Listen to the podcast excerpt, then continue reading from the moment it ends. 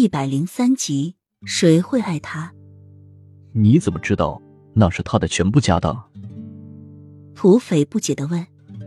你没看到他的穿着很简陋吗？从上到下都没有看到他带着什么贵重的事物。男子解释道。那个土匪听了，点点头，表示赞同。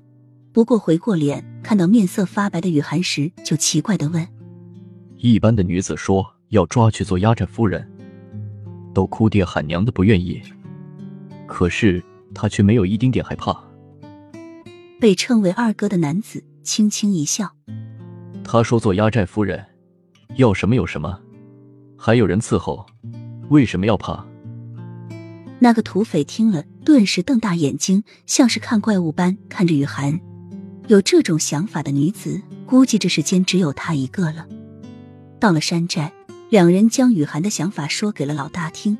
那个山寨老大摸着胡须，哈哈大笑，直说这个女子有趣。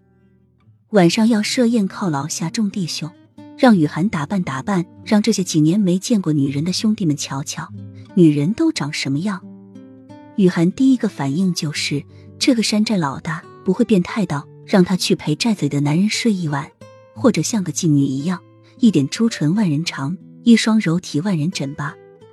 雨涵对着铜镜做了半天，他刚才也看到了那个山寨老大，怎么说呢？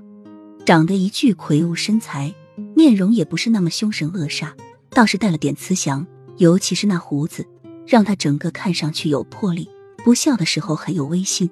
笑起来的时候很面善，如果要用一个词来形容的话，那就是憨厚。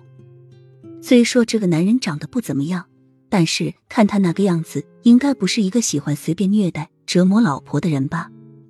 雨涵对着镜子自言自语，开始分析她这个未来老公的品行和性格，以及嫁给他之后会是什么样的结果。